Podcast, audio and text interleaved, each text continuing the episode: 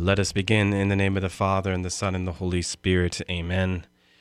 Our Father, who art in heaven, hallowed be thy name.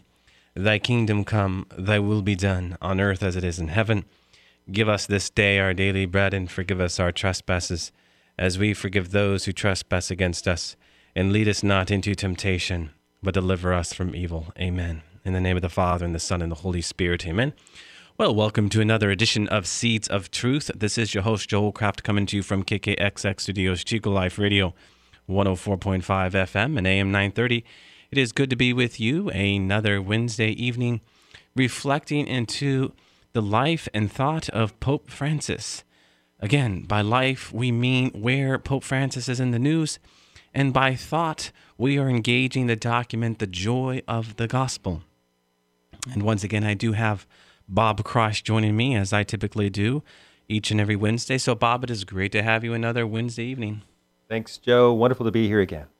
So, Bob, we have uh, Pope Francis in the news this week. Uh, he is uh, taking a very important trip to the Holy Land, to Jerusalem. Well, as you know, the um, the media like to point out when they first uh, were introduced to Pope Francis that I'm sure he's packing his own bags. Yeah, you know, yeah. he's packing his bags and Yeah. getting them ready to go, and uh, they'll they'll make probably much ado about him driving himself to the airport or something. But yeah, Mhm. big trip this week, and um, sounds like he has a lot on his plate and a lot planned for that trip as well. Numerous stops throughout the Holy Land. Um, and uh, many, many, many speeches. And it's going to be interesting to see how um, this plays out. I know there's been even some concerns about safety precautions, as there always is. It seems like when any um, dignitary travels through that region, but um, it's a pretty, uh, pretty full itinerary from the looks of things. Mm-hmm.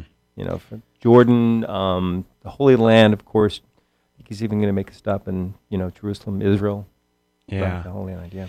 Yeah, some of the concerns, you know, there's been some vandalism, and some of that vandalism was uh, very uncharitable towards not only our current Holy Father, Pope Francis, but just the Catholic Church. And that vandalism came from some Jewish extremists. Uh, there's a, a big banner of our Holy Father as well, hanging from the old uh, Christian Information Center that uh, received some protests. And so it was interesting. I would, I would know I was reading one article that uh, had the chance to speak with a couple from Detroit who was there. They are members of the Equestrian Order of the Holy Sepulchre. So uh, they have ties to Jerusalem and they are there, and they certainly are there to to be present to uh, our current Holy Father. And she alleviated some of the concerns. She spoke to the fact that, yeah, I mean, you have some Jewish extremists, but the but collectively there wasn't some overarching concerns from the state of Israel. In fact,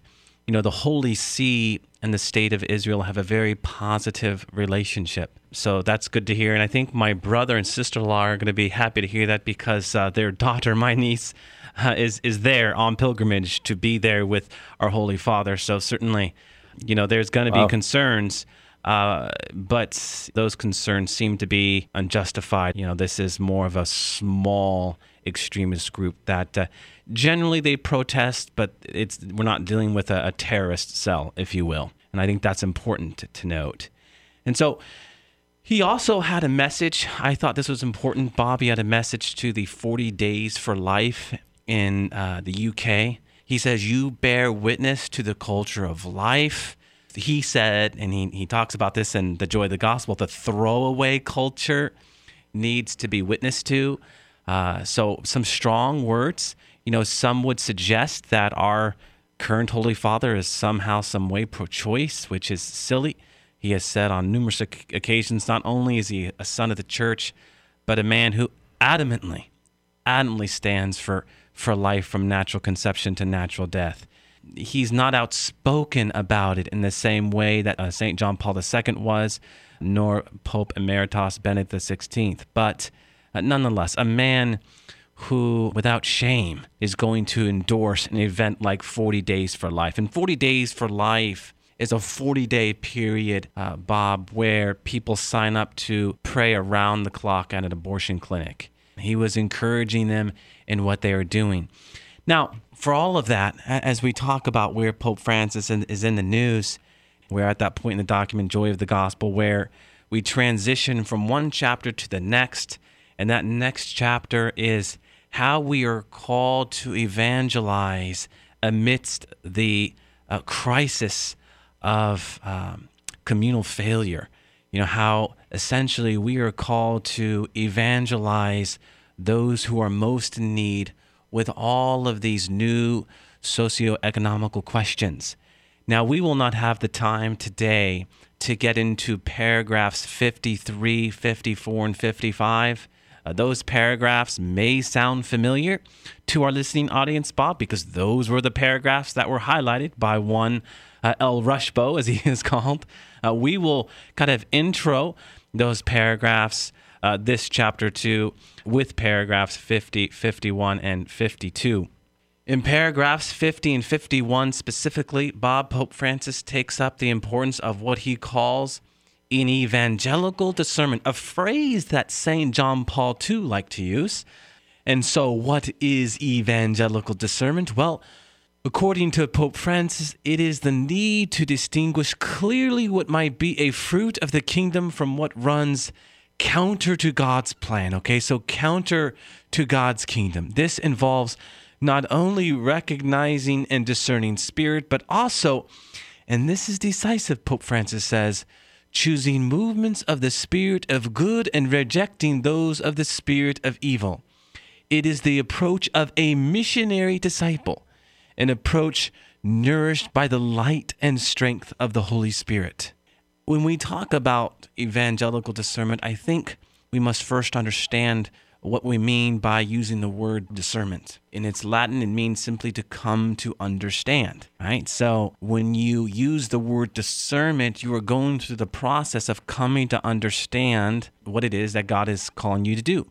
And in this case, he makes the point you know, when you do that, you're juxtaposing right from wrong, vice from virtue, good from evil. You know, he's talking about spirits, rejecting those of the spirit of evil.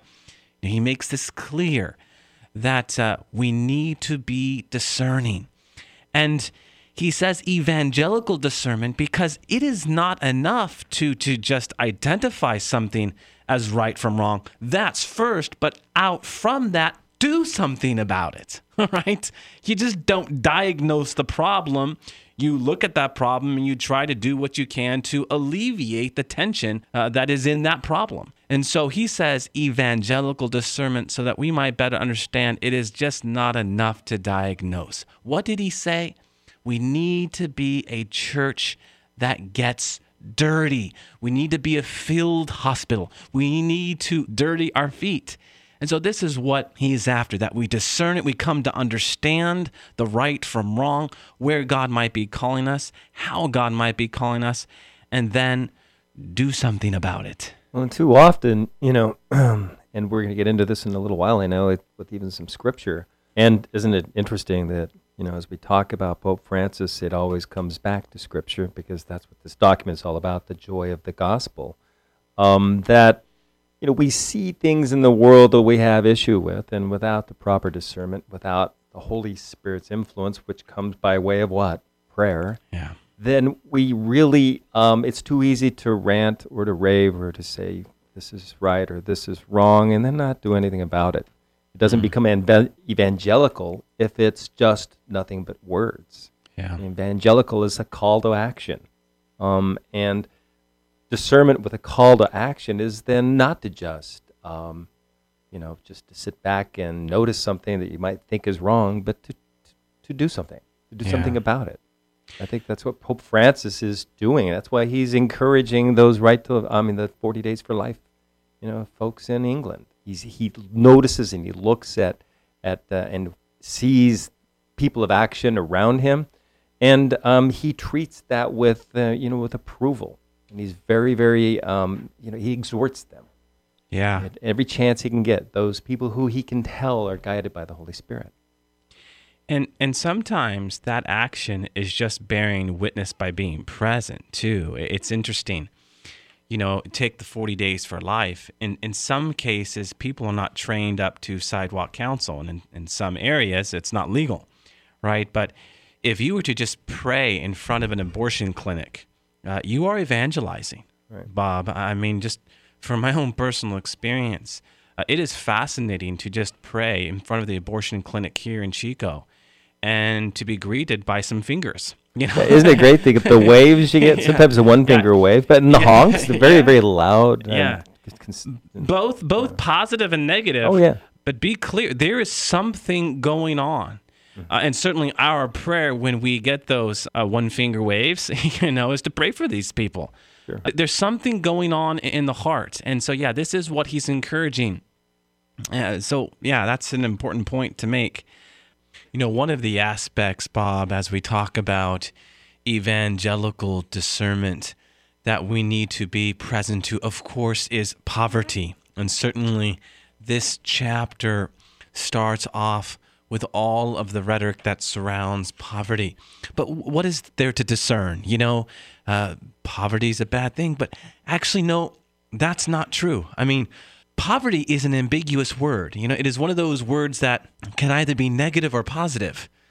You know, if you go into scripture, sometimes scripture itself uses uh, poverty in a more positive sense than just the negative sense. You know, the same is true of the word wealth or, or riches. The meaning of the words change according to the changing points of view within the context of the sacred text. So, what we are made to see is identify, I think, more closely, Bob, what we mean to say when we talk about poverty. Now, what is so positive about poverty? Well, what did our Lord say in the first beatitude? Blessed are the poor in spirit, for theirs shall be the kingdom of God. Well, what does that mean? The poor in spirit are those who long for God, the same way our lungs long for air. It is that first disposition, it is that interior attitude of faith that we are called to have to respond to God's call, that we are ready and willing when He calls. But while it has its positive context, it also has certainly its negative context. What is negative is when we fail to respond to the call to serve the poor. I mean, perhaps the greatest sin committed against the poor is indifference. What Jesus condemned in the rich man who feasted, even more than his unbridled luxury, was his hard heartedness, his insensitivity, his indifference to the poor man Lazarus lying at his gate. It is to say, uh, with one Father Cantalamessa, the pontifical preacher, I love this line. He says, The poor must get under our skin. We must notice the poor. To notice means our eyes are suddenly opened. Our conscience wakes up with a start, and we begin to see something that was there before, but only we didn't see it. We must have a conversion of mind and attitude toward the poor. You know, Bob, there is a valuable uh, scripture passage that comes to us from Luke 10. Why don't you go ahead and read that passage and then we'll just kind of reflect upon that and bring it back into the context of the joy of the gospel. Luke 10, verses 25 through 37 reads And behold, a lawyer stood up to him to the test, saying, Teacher, what shall I do to inherit eternal life? He said to him, What is written in the law? How do you read? And he answered, You shall love the Lord your God with all your heart, with all your soul, and with all your strength, and with all your mind, and your neighbor as yourself. And he said to him, You have answered right. Do this, and you will live. But he, desiring to justify himself to Jesus, And who is my neighbor? Jesus replied, A man was going down from Jerusalem to Jericho, and he fell among robbers, who stripped him and beat him, and departed, leaving him half dead. Now by chance a priest was going down that road, and when he saw him, he passed by on the other side. So likewise, likewise a Levite, when he came to the place and saw him, passed by on the other side. But a Samaritan, as he journeyed, came to where he was, and when he saw him, he had compassion, and went to him and bound up his wounds, pouring in on oil and wine. Then he set him on his own beast and brought him to an inn and took care of him. And the next day he took out two denarii and gave them to the innkeeper, saying, Take care of him, and whatever more you spend, I will repay you when I come back. Which of these three do you think proved neighbor to the man who fell among robbers? He said, The one who showed, showed mercy on him. And Jesus said to him, Go and do likewise. So, again, Bob, what do you have going on here? Our Lord saying there is something more dangerous than a, a rich man living in his luxurious home. It is when that rich man becomes indifferent. Why? Because he just passes by the man in need? Yes, but in doing so, he also passes by Jesus Christ. This is all hinged on the two great commandments, Bob, which I think is quintessential to this whole discussion. We can say we love God with our whole heart, mind, soul, and strength. And then, yes, Lord, I will love neighbor as myself. But if we don't enter into what that actually means, if it doesn't transform us, if it doesn't grip us, if it doesn't affect us, then what are we really saying? We're just giving our Lord lip service. And that is a bad thing to do, Bob. This is something we are all challenged with. Say what you mean and, and mean what you say, right? Right. And as we mentioned just a few minutes ago, evangelical discernment, as our Holy Father is putting it, is, you know, through prayer. Discernment through prayer, through, um, you know, actually evaluating, allowing the Holy Spirit to work through us. And the only way to do that is through prayer. And, and, you know, Pope Francis, again, is very, very consistent, as we say, as I say every week. It just strikes me how each week, depending on what's on the news or where we're at with um, Evangelii Gaudium, you know, the, the document that we're, we're studying, that you know, so much just comes right back to how, um, how his message is always the same. Be joyful. Be rejoice at the, at the truth and the wonder of the gospel of the way that Christ taught us to actually go about our lives. Yeah, and, and, as you talk about this, Bob, it really is worth noting the importance of the Holy Spirit because it is in light of a living relationship with God in the Holy Spirit that that first commandment of loving God with your whole heart, mind, soul, and strength comes to life. I mean, the Holy Spirit is that life giving force, that life giving energy that animates all that we do and that sends us forth, that charges us forth. Then and only then will we begin to see what it means to love our neighbor and identify our neighbor for who uh, they really are the person that you don't know. Again, this brings us back to what Pope Francis is saying. You know, he is saying we need to discern, we need to evangelize in such a way that we are able to identify where we should be going. Don't just think that we that we should go over here because this is where everyone's going. And over here could be social media it could be a retreat it could be some uh, gathering downtown. Ask god where he wants you to go. Ask god what he wants you to do. He's going to use the concreteness and particularity of your gift. That bob is very different than my gift. So why would we end up in the same place Maybe, maybe not.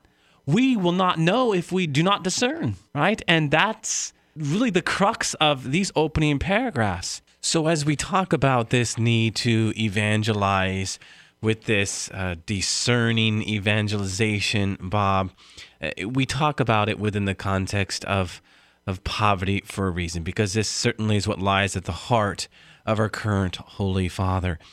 And while in paragraph 52 he talks about that, he expands the vision of poverty to, to so much more. Why we have arrived at this place that we've arrived at. And when he says here in paragraph 52, we have to remember that the majority of our contemporaries are barely living from day to day with dire consequences. A number of diseases are spreading. The hearts of many people are gripped by fear and desperation even in the so called rich countries. The joy of living frequently fades, lack of respect for others and violence are on the rise, and inequality is increasingly evident. It is a struggle to live, and often to live with precious dignity. This epic change has been set in motion by the enormous qualitative, quantitative, rapid, and cumulative advances occurring in the sciences and in technology and by their instant application in different areas of nature and of life. We are in an age of knowledge and information, which has led to new and often anonymous kinds of power. What is our Holy Father saying here, Bob? In this paragraph, he's talking about essentially cause and effect. He is saying that there's been a, a self absorption. He is saying that we are so concerned about advancing as human beings, we have forgot what it means to be fundamentally human. We are so concerned out, about saying, as a society, let us progress in technology, that we have forgotten what it means to progress in a living relationship with Jesus Christ. Disease are spreading. The hearts of many people are gripped by fear and desperation. The joy of living frequently fades. Listen to these words.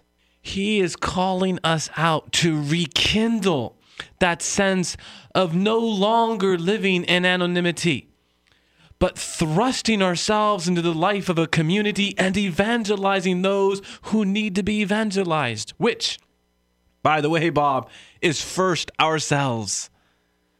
That we must not get caught up in this age of technology, that we need to take a step back and not be so concerned with the bar that secular culture is setting and be more concerned with the humility that Jesus Christ desires from us each and every day. You know, St. John Paul II, right before he died, wrote a letter entitled Rapid Development. And in that letter, he called us to evangelize those who are having an impact on people music, drama, artists, journalists, evangelize the modern Areopagus. If you were to go into the book of Acts, Acts chapter 17, we read of Paul evangelizing the cultural center. We know we need to find every cultural center in every town and start there. Allow Christ to first evangelize our hearts, and out from that living relationship with Jesus Christ, evangelize those who are lost. Well, you know, and like in that gospel verse, um, the the unique order here, it's not unique, but you see it consistently, a common thread through all the gospels that it starts with love of God, love of neighbor. And who's third and last? Love of self. Yeah. Not that we shouldn't love ourselves and what we're all about. You have to start with God, which leads to love of neighbor, then comes back around and creates peace and creates um, you know opportunity for ourselves to be a part of that evangelical process. And um, you know, you think about the advancements, and, and as Pope Francis is talking about, you know, technology and um, you know applications in different areas for nature and life, and the cumulative advances, he puts it. I mean, we um, with those things have the ability and a, a, sense of of of, of uh, outreach that we've never had in the past. Yes, one individual, you know, yes. with his thread, with Facebook, with social media can affect lots of people more than we could ever imagine. Yeah. And, and our, our Holy Father is, is letting us know that we do matter, that we can make a difference with these advancements. Yeah. I was struck by, you know, by the grace of God, go you and I on this, Bob. I was struck by, um, you know, that whole Google Analytics feed. Uh, as we've been talking about as it relates to our website, you can kind of see who's listening to what. That um, because of iTunes, uh, this radio program is reaching Brazil, that there's listeners in Brazil. And you're like, what the heck? Why is Brazil listening? And it's not to highlight this program as much as just generally the power of social media to advance the gospel, the power of radio to reach people that you would not ordinarily reach. It's to remember radio itself, that the first proclamation on radio was the gospel, the good news. I mean, that was the first thing heard on the airwaves was the message of Jesus Christ.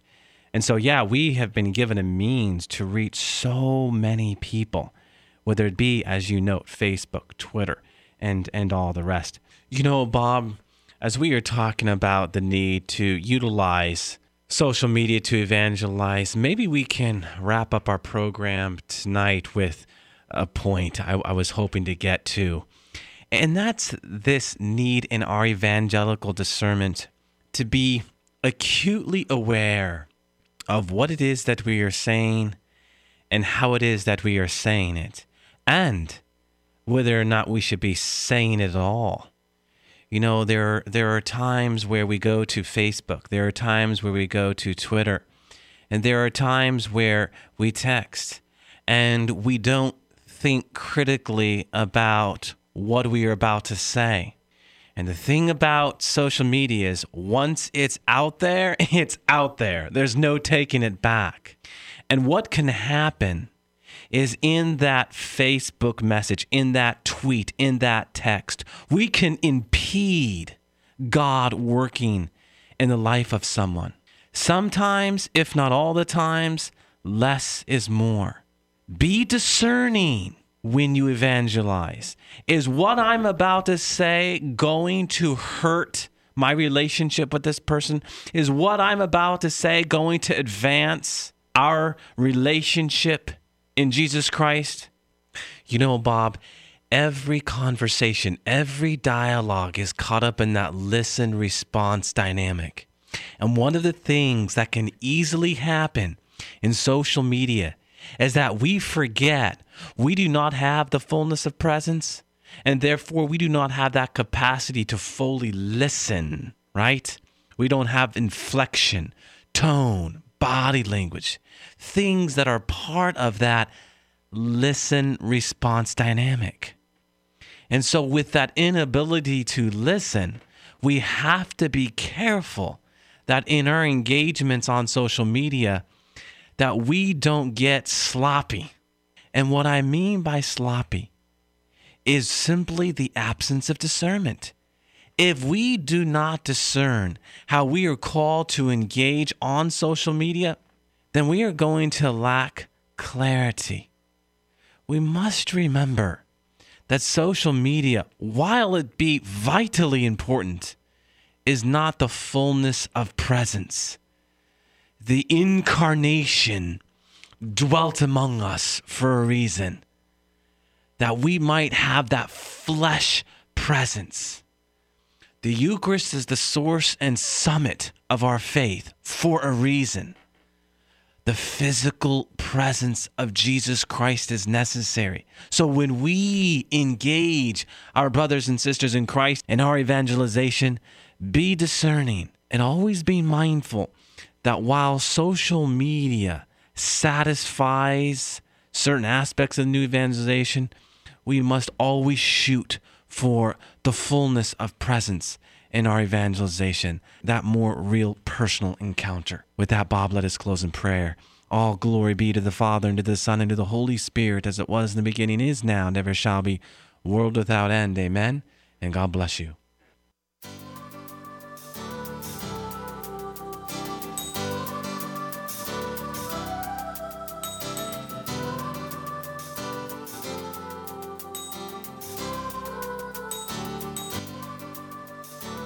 You've been listening to Seeds of Truth, heard every evening from 6:30 to 7 p.m. right here on KKXX. If you have questions or feedback, you may email Joe at jholljmj at yahoo.com. For a copy of today's program, visit joehollcraft.org or call KKXX during regular business hours at 894 7325.